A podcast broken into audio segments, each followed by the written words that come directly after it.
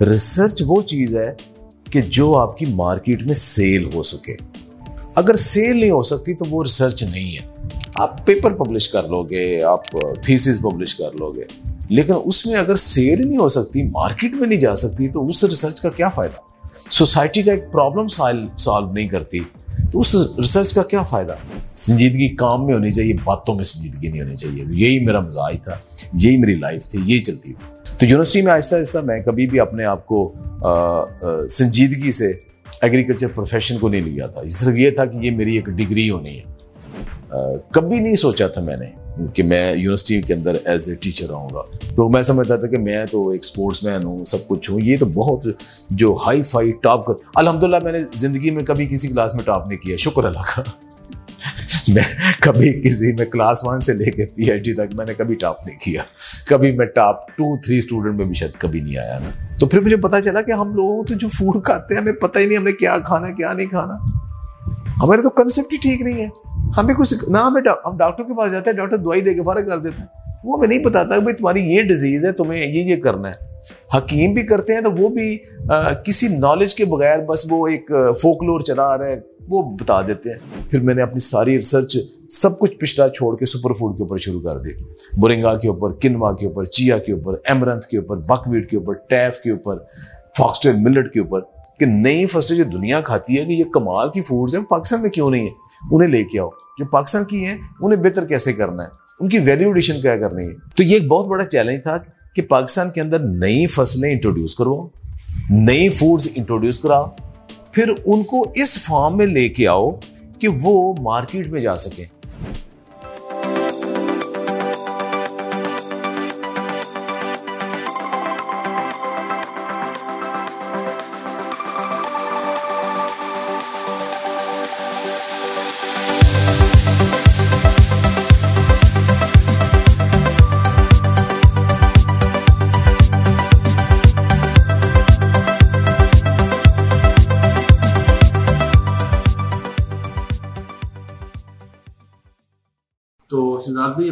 کہانی بس سنائیں کہ آپ کون ہیں، یہاں تک کیسے پہنچ گئے ایگریکلچر میں کیوں آئے؟ بس just know whatever you like I take as much time with کی جانا میں کون؟ نہ میں مومن وچ مسیتا نہ میں وچ کفر دیاں ریتا کی جانا میں کون؟ اپنا کیا جانتا ہے بندہ؟ شاید پوز کچھ اور کرتا ہے، ہوتا کچھ اور ہے۔ الطاف سین حالی نے کہا تھا کہ جیسا نظر آتا ہوں نہ ایسا ہوں میں، جیسا سمجھا جاتا ہوں نہ ویسا ہوں میں۔ بس مجھ کو بھی معلوم ہے کیسا ہوں میں۔ تو وہ اپنے آپ کو تو حقیقت کا تو پتہ ہوتا ہے، بندہ نہ خدا سے جھوٹ بول سکتا، نہ اپنے آپ سے جھوٹ بولتا ہے، لیکن لوگوں کے نظر میں آپ کا جو ایک امیج بنا ہوتا ہے نا۔ ایگریکلچر کا آپ پروفیسر ہوں۔ اور ایگریکلچر میں یہی ہوتا ہے کہ چوائس سے لوگ بہت کم آتے ہیں۔ پہلا چوائس پاکستان میں لوگوں کا میڈیکل کالج میں جانے کا ہوتا ہے، انجینئرنگ یونیورسٹی جانے کا ہوتا ہے۔ اب کچھ عرصے سے لوگ آئی ٹی میں اور تھوڑے سے دوسرے فیلڈ ہے، جیسے کامرس میں۔ اب چوائس سے تھوڑا سا جانا شروع ہو گئے لیکن زیادہ تر لوگ نہیں جاتے۔ تو سارے ایگریکلچر میں پڑھنے کے لیے جو نائنٹی نائن پرسینٹ جو اسٹوڈنٹ ہوتے ہیں وہی ہے کہ جن کا میڈیکل کالج میں ایڈمیشن نہیں ہوتا، تو ان کے لیے سیکنڈ چوائس کے طور پہ پھر وہ ایگریکلچر میں آتے ہیں۔ تو اس پروفیشن کو وہ بہت سارے لوگ تو even degree P H D بھی کر لیتے ہیں، تو اسی اسی سے نہیں نکلتے کہ ہم یہ کدھر آ گئے ہیں۔ یعنی کہ بھائی چوائس آپ ایسی جگہ جا رہے ہیں کہ بھائی آپ کا چوائس ہی نہیں ہے۔ مطلب آپ you are forced as a second option آپ آئیں تو اسی طرح میں بھی انہیں میں سے شامل تھا آنیسٹلی تو بنیادی طور لیکن یہاں آ کے مجھے ایک یہ کمفرٹ یہ ملی کہ یہ قدر آسان ایجوکیشن ہے اور آپ کے پاس ٹائم کافی ہوتا ہے۔ تو میری دو ایکٹیویٹیز تھی، اس کے لیے میں بڑا خوش تھا کہ اس کے لیے مجھے بہت ٹائم ملے گا۔ ایک تو میں اسپورٹس مین تھا کرکٹ میری میرا پیشن تھا، وہ میں بہت کھیلتا تھا، بہت جتنا کوئی کھیل گرمیاں، سردیاں، دھوپ میں لگے رہے۔ ایک تو میں کرکٹ کھیلتا تھا۔ تو اس کے لیے ٹائم ہی ٹائم تھا۔ اور دوسرا جو میرے پاس تھا، ان دنوں سب سے بڑی یاشی یہ ہوتی تھی کہ آپ کو کوئی کتاب مل جائے۔ تو جتنی بھی فیصل آباد کے اندر اور اس کے ارد گرد جہاں بھی لائبریریز تھیں، ان کا سب کا میں ممبر تھا۔ تو جتنا مجھے ٹائم ملتا تھا، یا میں گراؤنڈ میں گزارتا تھا، تو یا میں کتابوں میں گزارتا تھا۔ تو یہ دو میرے بنیادی طور پہ میرے شوق یہ دو تھے۔ کھانے پینے کا، باقی وہ اتنا نہیں۔ تو یہ میری نیچر تھی کہ محفل میں پسند کرتا تھا کہ دوست جہاں بھی بیٹھے ہیں، کلاس میں، گراؤنڈ میں، کسی جگہ پہ، تو لافٹر ہی لافٹر ہونے چاہیے، سنجیدگی نہیں ہونی چاہیے۔ سنجیدگی کام میں ہونی چاہیے، باتوں میں سنجیدگی نہیں ہونی چاہیے۔ یہی میرا مزاج تھا، یہی میری لائف تھی، یہی چلتی تھی۔ تو یونیورسٹی میں آہستہ آہستہ میں کبھی بھی اپنے آپ کو سنجیدگی سے ایگریکلچر پروفیشن کو نہیں لیا تھا۔ صرف یہ تھا کہ یہ میری ایک ڈگری ہونی ہے۔ اسی کو لے کے چلتے رہے ایجوکیشن مکمل ہو گئی۔ جب ایم ایس سی بھی کر لی، اس کے بعد کبھی نہیں سوچا تھا میں نے کہ میں یونیورسٹی کے اندر ایز اے ٹیچر آؤں گا۔ تو میں سمجھتا تھا کہ میں تو ایک اسپورٹس مین ہوں، سب کچھ ہوں۔ یہ تو بہت جو ہائی فائی ٹاپ کر الحمد للہ میں نے زندگی میں کبھی کسی کلاس میں ٹاپ نہیں کیا، شکر اللہ کا۔ میں کبھی کسی میں کلاس ون سے لے کے پی ایچ ڈی تک میں نے کبھی ٹاپ نہیں کیا۔ کبھی میں ٹاپ ٹو، تھری اسٹوڈنٹ میں بھی شاید کبھی نہیں آیا نا۔ ہے؟ پڑھنے والا بھی وہ کتابی کیڑا نہیں تھا۔ وہ تھا ساری ساری رات۔ آپ کو اگر آپ کو کوئی ناول مل گیا، بک مل گیا سبرنگ آپ کے پاس ہے یا منٹو آپ کے پاس ہے، کرشن چندر ہے چوکتائی ہے، تو وہ پوری رات بھی پڑھتے رہے۔ لیکن جو کورس کی کتابیں ہیں وہ بس وہ اتنا ہی پڑھنا ہے جتنا کے لیے آپ کو ایگزام کے لیے ٹھیک ہے۔ اس کے میں بہت سنجیدہ بندہ نہیں تھا، نہیں اسٹوڈنٹ تھا۔ تو اس لیے میں نہیں سمجھتا تھا کہ میں یونیورسٹی میں آؤں گا۔ تو میری ایک ریسرچ انسٹیٹیوٹ میں فیصل آباد کے اندر ایوب ریسرچ انسٹیٹیوٹ ہے، وہاں میری جاب ہو گیا کمفرٹیبل تو گھر بھی زیادہ دور نہیں تھا، تو بس وہ چلتا رہا۔ پھر اچانک ایسا ہوا کہ یونیورسٹی کے اندر جو میرا ڈپارٹمنٹ تھا، وہاں سے دو تین ٹیچر پی ایچ ڈی کے لیے چلے گئے پوسٹ ڈاک کے لیے چلے گئے، تو ڈپارٹمنٹ ہی خالی ہو گیا۔ تو وہ سم ہو جو چیئرمین تھے، انہوں نے کہا جی انہوں نے جو بلایا کہ اب جو سیکنڈ لاٹ ہے، اس میں سے مجھے تم ہی نظر آتے ہو۔ تو اف یو آر انٹرسٹیڈ تو اب یونیورسٹی آ جاؤ۔ تو میں نے کہا اچھا میں یونیورسٹی آ جاؤں تو میری وہاں جاب تقریباً پانچ سال ہو گئی تھی۔ تو یہاں سب نے کہا بھائی یونیورسٹی جاب کے لیے تو لوگ ملتے کرتے ہیں، ترلے کرتے ہیں، تو آپ کو تو آفر ہوئی ہے۔ میں اچھا میں آ گیا جی۔ تو میرا انٹرویو ہوا، اس میں سلیکٹ ہو گیا، میں یونیورسٹی لیکچر ہو گیا۔ یونیورسٹی لیکچر ہو گیا تو فرسٹ ٹائم مجھے لگا کہ یہ پانچ سال تو میں نے جب ریسرچ میں گزارے ہیں تو اپنے سبجیکٹس میں اور دور چلا گیا۔ تو یہاں تو بڑے پروفیسر تو ایک بہت بڑی چیز ہوتی ہے، بڑا نالج ہوتا ہے، تو تم کہاں آ گئے ہو؟ اور تمہارے پر نالائکی کا ٹھپا نہ لگ جائے۔ تو اگر یہ کیونکہ مجھے پتا تھا کہ کچھ پروفیسر ایسے ہیں جن کی وہ ساری عمر ان کے اوپر یہ نالائکی کا ٹھپا لگ جاتا ہے اور لوگ اسٹوڈنٹ سب انہیں مذاق اڑاتے ہیں کہ نہیں، یہ نہیں پتا، یہ نہیں پتا، اس کا لباس نہیں اچھا اس کا بولنے کا اسٹائل نہیں اچھا اس کے پاس نالج کچھ نہیں، اس کو آپ پوچھ نہیں سکتے۔ اور کچھ پروفیسر ہیں کہ وہ کہتے ہیں اگر کوئی مسئلہ ہے اس سے جا کے پوچھو۔ تو مجھے ایک ہی چیز تھی کہ میں نے اگر اس کو کور کرنا ہے نا، تو وہ ہارڈ ورک کی ہے۔ تو پڑھنے کا تو مجھے ویسے میں جنونی ہوں۔ تو اب وہی لٹریچر کے بجائے آپ جس سبجیکٹ کو پڑھ لو۔ اگر اس کو پڑھ لو گے تم، تو اپنے آپ کو منوا لو گے۔ تو میں نے شروع اسے ڈے ون سے جو پرانے سب چھوڑ کے نئے لیکچر تیار کر کے، نئے نوٹس تیار کر کے، ڈھیروں پیپر پڑھ پڑھ کے وہ میں نے شروع کر دیا۔ اور میں نے دیکھا کہ جب میں کلاس میں جاتا ہوں نا تو اسٹوڈنٹ لیکچر تو میرا غور سے سنتے ہیں، لیکن بوریت پھر بھی ہوتی ہے۔ تو پھر مجھے مشتاق میں یوسفی کو میں، میری عادت تھی کہ میں ہر بات میں انہیں کوٹ کرتا تھا۔ ان دنوں میں بہت ہی یاد تھا، بہت پڑھا تھا۔ تو یہ اکثر پھر مشہور ہو گیا کہ جی سر، پھر یوسی صاحب کیا کہتے ہیں؟ یہ لوگ ہاں جی یوسی صاحب کیا کہتے ہیں؟ تو میں نے لیکچر کے دوران یوسفی صاحب کو، یونس بٹ کو اطال قاسمی کو، اور پھر جو باقی مجھے جوکس بھی آتے تھے، وہ میں نے کو کہانیاں سنانی شروع کر دی تو بچپن مجھے کہتے تھے تلقین شاہ ہے، یہ کہانیاں سناتا ہے۔ تو میں نے کہانیوں کے اسٹائل میں جو فزیولوجی پڑھانا شروع کر دی۔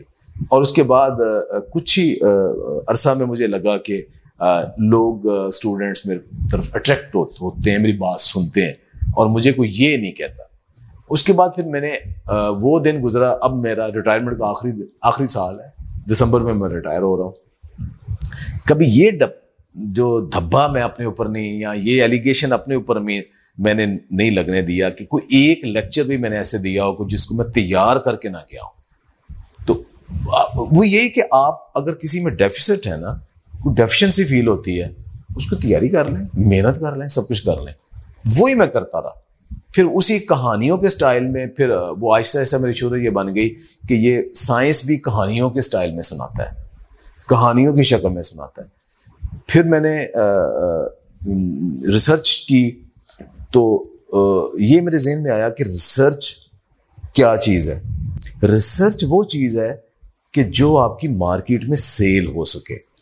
اگر سیل نہیں ہو سکتی تو وہ ریسرچ نہیں ہے۔ آپ پیپر پبلش کر لو گے، آپ تھیسز پبلش کر لو گے۔ لیکن اس میں اگر سیل نہیں ہو سکتی مارکیٹ میں نہیں جا سکتی تو اس ریسرچ کا کیا فائدہ؟ سوسائٹی کا ایک پرابلم سالو نہیں کرتی۔ تو اس ریسرچ کا کیا فائدہ؟ ایک، آپ کا جو جو بھی اسٹیک ہولڈر ہے آپ کا، وہ فارمر ہو سکتا ہے انڈسٹری ہو سکتی ہے، عام لوگ ہو سکتے ہیں سائنٹسٹ آپ کے ہو سکتے ہیں، کیونکہ لیول ہے نا، کچھ بیسک کچھ اپلائڈ کچھ سائنس جو بھی ہے آپ کا۔ اگر اس کے جو پرابلم ہے یا ان کے لیے آپ ایز آؤٹ نہیں کرتے، کسی پرابلم کا سولوشن نہیں نکالتے، تو وہ کاہے کی ریسرچ تو پھر میں نے اس کے اوپر پھر شروع کیا، پھر الحمد للہ میں نے جو بھی ریسرچ کی وہ فیلڈ میں گئی۔ اب پھر میں سپر فوڈس کے اوپر آ گیا۔ خاص طور پہ جب میں امریکہ میں گیا، پوسٹ ڈاک میں گیا، تو وہاں جانے کے بعد پھر مجھے ہیلتھ کا بھی یہ نظر آیا۔ کیونکہ اسپورٹس مین تھا میں، یوگا میں شروع سے کرتا تھا اور ہیلدی ایکٹیویٹی ٹورزم پہلے نہیں تھا، پھر آہستہ آہستہ وہ بھی شروع ہو گیا۔ تو پھر مجھے ہو گئی سیلی ڈیزیز تو نہیں گلوٹن سینسٹیوٹی مجھے ہو گئی۔ آئی بی ایس کا میں شکار ہو گیا بہت زیادہ۔ تو یہ ٹو تھاؤزینڈ تھری فور میں تو تب مجھے میں نے یہ ہیلتھ کے ریلیٹڈ پڑھنا شروع کیا۔ تو پھر مجھے پتا چلا کہ ہم لوگوں کو تو جو فوڈ کھاتے ہیں، ہمیں پتہ ہی نہیں ہمیں کیا کھانا، کیا نہیں کھانا۔ ہمارے تو کنسیپٹ ہی ٹھیک نہیں ہے۔ ہمیں کچھ نہ، ہمیں ہم ڈاکٹر کے پاس جاتے ہیں، ڈاکٹر دوائی دے کے فرق کر دیتا ہے۔ وہ ہمیں نہیں بتاتا کہ بھائی تمہاری یہ ڈیزیز ہے، تمہیں یہ یہ کرنا ہے۔ حکیم بھی کرتے ہیں تو وہ بھی کسی نالج کے بغیر بس وہ ایک فوکلور چلا آ رہا ہے، وہ بتا دیتے ہیں۔ ریئل سائنس میں جو فوڈ کو اور آپ کی ہیلدی ایکٹیویٹی کو ایز اے سبجیکٹ اور اس کو سوسائٹی میں وہ ایگزسٹ نہیں کرتی۔ تو پھر میں نے اس کو پہلے اپنے اوپر اڈاپٹ کرنا شروع کیا کہ میں اپنی فوڈ کو ری وزٹ کروں، اس کو میں اسٹڈی کروں کہ مجھے کیا کھانا ہے، کیا نہیں کھانا کتنے عرصے کے لیے کیا کرنا ہے، میں ایج کے مطابق کیا کرنا ہے۔ حالانکہ میرا سبجیکٹ نہیں تھا سپر فوڈ کے اوپر تو میں کام کرتا تھا۔ پودوں کی فزیالوجی تو آتی تھی کہ فزیالوجی ساری کیا ہے۔ اب سب سے مشکل سبجیکٹ ہی فزیالوجی ہے۔ کہ اندر ایک مالیکول ٹوٹ کے دوسرے کو کیا بنتا ہے، کیسے بنتا ہے؟ آپ نے کھاد ڈالی ہے تو وہ کھاد کھاد کی شکل سے دیکھ کے، اس خوراک کی شکل تک وہ کیسے کنورٹ کہاں کہاں ہوتی ہے؟ یہ میرا سبجیکٹ ہے۔ یہ میں پڑھتا ہوں، پڑھاتا ہوں سارا۔ اچھا اب سورج کی روشنی ہے، وہ پودے میں کیسے بن گئی؟ اب ہیومن فزیالوجی یہ تھی کہ وہی فوڈ جب آپ کھاتے ہو، آپ کے اندر کیسے میٹابلائز کرتی ہے؟ تو وہ میکنزم تو وہی تھے، پھر میں ان کو پڑھنا شروع کر دیا۔ پھر آہستہ آہستہ آہستہ میں اس کو ایڈوکیٹ کرنا شروع کر دیا کہ بھائی ایک چیز کے اوپر نہ جائے ہیلدی لائف اسٹائل کے اوپر آئے۔ بنیادی چیز ہے کہ لائف اسٹائل ہے پورا آپ کا۔ ایک چیز کوئی نہیں، کوئی ایک خوراک کوئی نہیں، کوئی ایک ایکسرسائز کوئی نہیں، ایک دوائی کوئی نہیں، ایک چیز کوئی نہیں، پورا ایک لائف اسٹائل ہے۔ وہ پھر لائف اسٹائل میرا بنتا گیا بنتا گیا، پھر اس میں ٹورزم بھی آ گیا، پھر ایگری ٹورزم بھی آ گیا، پھر اس میں سپر فوڈس بہت آ گئی، پھر میں نے اپنی ساری ریسرچ سب کچھ پچھلا چھوڑ کے سپر فوڈ کے اوپر شروع کر دی۔ بورنگا کے اوپر کنوا کے اوپر چیا کے اوپر ایمرنتھ کے اوپر بک ویٹ کے اوپر ٹیف کے اوپر۔ فاکسٹیل ملٹ کے اوپر کہ نئی فصلیں جو دنیا کھاتی ہے کہ یہ کمال کی فوڈز ہیں پاکستان میں کیوں نہیں ہے انہیں لے کے آؤ۔ جو پاکستان کی ہیں، انہیں بہتر کیسے کرنا ہے؟ ان کی ویلیو ایڈیشن کیا کرنی ہے؟ تو یہ ایک بہت بڑا چیلنج تھا کہ پاکستان کے اندر نئی فصلیں انٹروڈیوس کرو نئی فوڈز انٹروڈیوس کراؤ، پھر ان کو اس فارم میں لے کے آؤ کہ وہ مارکیٹ میں جا سکیں۔ اب یہاں ہوتا ہے کہ آپ یہ کرتے ہو کہ میرا کام یہ یہ دوسرا کرے۔ یہ میرا کام ہے، یہ دوسرا کرے۔ تو میں نے اس میں ایک نا ایک عجیب و غریب صرف ہے نا وہ دیوانے والے بات کہ اچھا کہ پہلا کام بریڈر کیا ہے کہ اس نے دنیا سے جرم پلاز کولیکٹ کرنا ہے، پھر اس کا کام ہے اڈاپٹیبلٹی کرنی ہے ایگرونومسٹ کا کام ہے کہ اس کی پروڈکشن ٹیکنالوجی ڈیولپ کرنی ہے فوڈ ٹیکنالوجسٹ کا کام ہے کہ اس کی نیوٹریشن دیکھنی ہے۔ اینٹومالوجسٹ پیتھالوجسٹ کا کام ہے، اس کی ڈیزیز دیکھنی ہے سائنس سائنٹسٹ کا کام ہے، اس کی کیا ڈالنا ہے، کیا نہیں کرنا۔ ایکسٹینشن ورکر کا کام ہے کہ وہ ذمہ داروں کو اس نے بتانا ہے، ٹھیک ہے۔ پبلیکیشن پریس والوں کا کام ہے، اس کے اوپر لٹریچر پبلش کرنا ہے۔ اور گورنمنٹ کا کام ہے کہ اس کے اوپر کرے، لوگوں کو پاپولرائز کرے۔ میں نے ایک کراپ کو انٹروڈیوس کروانے سے لے کے اور اس کی ویلیو ایڈیشن اور پبلک تک اس کو پاپولر کرنے تک ایک انسان جتنی جسارت اور جتنی کوشش کر سکتا ہے نا، وہ میں نے ساری کی۔ اور ابھی حال ہی میں پرائم منسٹر عمران خان کے وہ ایڈوائزر ہیں، جب شہید چیمہ صاحب ایگریکلچر کے سارے، انہوں نے کافی ڈسکشن کی ہے انہیں ایک میں نے ماڈل پیش کیا ہے کہ اگر آپ نے کام کروانے ہیں نا، تو یہ میرے کچھ ایز اے کیس اسٹڈی لے لیں۔ کہ لائک کنوا کا کیس اسٹڈی لے لیں کہ کیسے اس کو میں نے لیا اور اس میں سے جم پلاز لیا، اس کو ڈیولپ کیا، سب کچھ کیا، پھر اخیر ورائٹی اس کی میں نے اپروو کروا دی۔ یہ بہت بڑا کام، چھوٹا کام نہیں ورائٹی اپروو کروانا۔ اور اس کے بعد پھر پبلک میں میں نے کس فارم کے اندر کہاں کہاں اب نیسلے جو ہے نا، وہ کنوا سے وہ اپنا سیریل بنا رہا ہے، بچوں کا نا سیریل ایک بنا رہا ہے اور شیخ عمرہ میں بنا رہا ہے۔ تو یہ ایک بڑی کمپنی بھی آ گئی۔ آپ تو مارکیٹ کے اندر کسی بھی آپ کیش اینڈ کیری میں جائیں، اب آپ کو کنوا نظر آتا ہے۔ تو اس کی امپورٹ ختم ہو گئی۔ وہ کہتے ہیں جی امپورٹ کم، میں کہ امپورٹ ایسے کم کام نہیں، یہ پورا کام اس کے اندر۔ لیکن یہ بڑا چھوٹا سا چھوٹا سا کام ہے۔ یہ یہ اداروں کے کام ہے ایک بندہ تو نا ایک اپنے لیول پہ جتنا کام کر سکتا ہے نا۔ تو پھر یہ ہے۔ اب اس کو میں نے، اب فار ایگزامپل ایک بنا دیا نا، مرنگا پہ کام کر دیا کنما بتا دیا۔ اب ذمہ دار جلدی جلدی اس کو گرو کر لے۔ میں اس کو کہتا ہوں، میں تمہیں بتاؤں گا پروڈکشن ٹیکنالوجی کیا ہے۔ ویلیو ایڈیشن کیسے پروسیسنگ کیسے؟ مارکیٹنگ تم نے کرنی ہے۔ پہلے دیکھو مارکیٹ میں تمہارے پاس کتنا مارجن ہے، تم کتنی مارکیٹنگ کر سکتے ہو، اس لحاظ سے گرو کرو۔ تو اگر تم نے مارکیٹ کو نہ خیال کیا اور اس کے بعد لگا لیا، پھر بیٹھے رہو گا میں کدھر جاؤں؟ پھر تم مجھے یا ادارے کو یا باقیوں کو برا بلانا کہنا، میں تمہیں پہلے بتا رہا ہوں کہ ہم تمہیں سکھائیں گے کہ کیسے لگانا ہے، کیا کرنا ہے۔ مارکیٹنگ دیکھو۔ اب وہ جو مارکیٹنگ والا انسر ہے نا، یہ عام ذمہ دار کی بس کی بات نہیں جہاں آ کے وہ فیل ہو جاتا ہے۔ تو یہ آہستہ آہستہ انہیں تھوڑا تھوڑا لرن کروانے کی کوشش کر رہے ہیں۔ اب یہ کہ یوٹیوب چینل کے اوپر بھی تھوڑا سا میسج جا رہا ہے۔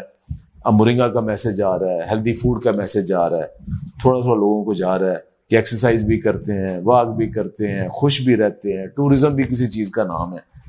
تو یہ جو مجھے تھوڑا بہت آتا ہے اب اس کا یہ سوشل میڈیا چینلز کا فائدہ یہ ہے کہ اس کے اوپر ہر بندہ اپنا ایک میڈیا بنا سکتا ہے، اپنا چینل بنا سکتا ہے، اور اس کو اگر محنت کرے تو وہ وہ پاپولر بھی ہو سکتا ہے۔ اب عام طور پہ سوشل میڈیا کے اوپر لوگوں نے کیا دیکھنا ہے، وہ تو انہوں نے انٹرٹینمنٹ ہی دیکھنی ہے، یا انہوں نے پالیٹکس کے اوپر اب میرا خیال نائنٹی نائن پرسینٹ لوگ تو وہی دیکھتے ہیں۔ اور اس کے اندر آپ اس اس کی ہیلتھ کی بات کریں تو وہ تو اس کا بڑا تھوڑا سا مائنر سا پارٹ ہے۔ تو وہ تو اگر میں بھی کہیں بیٹھا ہوں تو میں ایسے لیئر موڈ میں ہوں کہ چلو میں نے دیکھنا ہے کہ بھائی انٹرٹینمنٹ میں نے کوئی جو اس کو اسٹیٹ ڈرامے کو باقی سب کچھ کو مووی دیکھنی اب براؤز کرتا، اگر کوئی میری اپنی بھی ویڈیو آ جائے گی یا ریلیٹڈ کو اور آ جائے گی تو میں کو اسکپ کرو یار، یہ کیا مصیبت ہے۔ لیکن الٹیمیٹلی کہ ہر انسان اچھی صحت چاہتا ہے۔ تو جب اس کے جسم بولنا شروع ہو جاتا ہے یا اس کے گھر کے اندر لوگ پرابلم شروع ہو جاتے ہیں، مسئلے مسائل شروع ہو جاتے ہیں، تو پھر انہیں آتا ہے کہ یار اس کو بھی دیکھو۔ تو جب اس کو دیکھتے ہیں تو پھر اندازہ ہوتا ہے کہ اچھا اچھا یہ بندہ بھی بات کر رہا ہے، اس کی بات سن لیں۔ تو پھر آہستہ آہستہ آہستہ وہ بھی پھر لوگ آ رہے ہیں الحمد للہ چل رہے۔ ہیں باقی یہ کہ اللہ تعالیٰ نے آپ کو ایک قبولیت کا وقت ہے، آپ کو پاپولیرٹی کا وقت ہے۔ میں جو دعا مانگتا ہوں اللہ تعالیٰ سے اس میں کبھی میں نے یہ یہ کبھی بھی نہیں آیا کہ یہ میں اس سے کوئی تھوڑا سا میں نے کوئی فائنانشیل بہت بینیفٹ لینا ہے۔ میں اس کو یہ کہتا ہوں کہ یا اللہ قبول کر۔ میرے علم میں اضافہ کر اور قبول کر۔ علم میں اضافہ یہ کر کہ میں جو بات کر رہا ہوں، اس میں زیادہ ریویو کرتا ہوں ریسرچ کرتا ہوں، لوگوں سے ڈسکس کرتا ہوں، تو وہ جو سبجیکٹ کے اوپر کر رہا ہوں، اس کا مجھے نالج دے۔ پھر قبولیت یہ ہے کہ میری بات لوگ سن لیں۔ یہ قبولیت ہے۔ لوگ میری بات سن لیں، یہ اور اس کو اڈاپٹ کر لیں۔ یہ قبولیت ہے۔ اور اس میں سے اگر تم نے مجھے روزگار بھی دینا ہے، تو یہ قبولیت کا ایک آخری درجہ بھی یہی ہے نا۔ تو وہ یہی ہے کہ میرے علم میں اضافہ کر اور اسے قبولیت دے۔ یہی میرا ماٹو ہوتا ہے اور اسی کو میں سوچتا ہوں۔ اور سمپل یہی یہی سارا کچھ ہے میرا، جو کچھ میں کرتا ہوں۔ Thank you so much